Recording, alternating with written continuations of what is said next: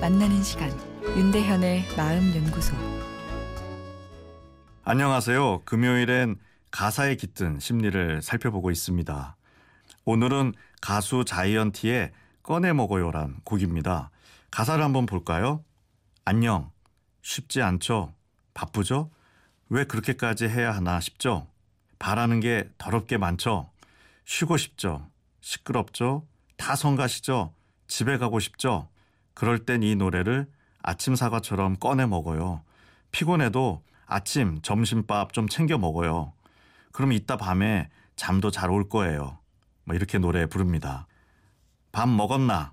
아마도 어머니가 자식들에게 제일 먼저 또 가장 많이 하는 질문 아닐까 싶습니다. 신랑 아침밥은 챙겨주니 난 시어머니의 말 며느리가 싫어하는 시어머니 참견 랭킹 3위 안에 들죠. 며느리 마음에 날 못 믿나 하는 생각이 들어서입니다. 그래도 시어머니는 모르는 척 계속 아들이 잘 먹는지를 챙깁니다.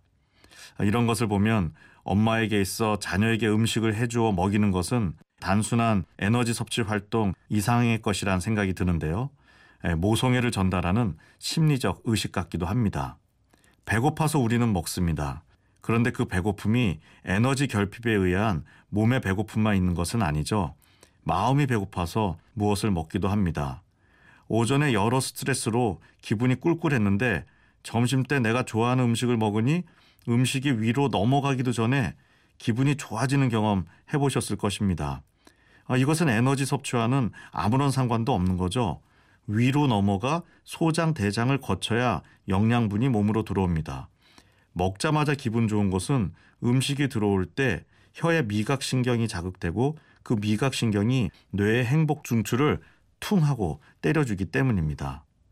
문제는 지친 삶을 먹는 것으로 자꾸 위로하다 보면 이 복부 비만이 찾아오게 됩니다. 오늘 노래 가사처럼 삶의 스트레스로 심리적 배고픔이 찾아올 때 음식을 대신에 노래를 꺼내 먹을 수 있으면 참 좋겠네요. 배고픔을 참는 다이어트는 실패할 수밖에 없습니다. 먹는 거 말고 다른 것으로 뇌를 위로해 주어야 식욕이 줄면서 자연스럽게 체중이 줄어듭니다.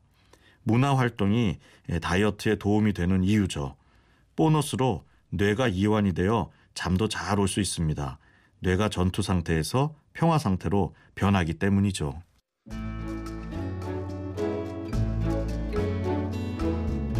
윤대현의 마음연구소 지금까지 정신건강의학과 전문의 윤대현 교수였습니다.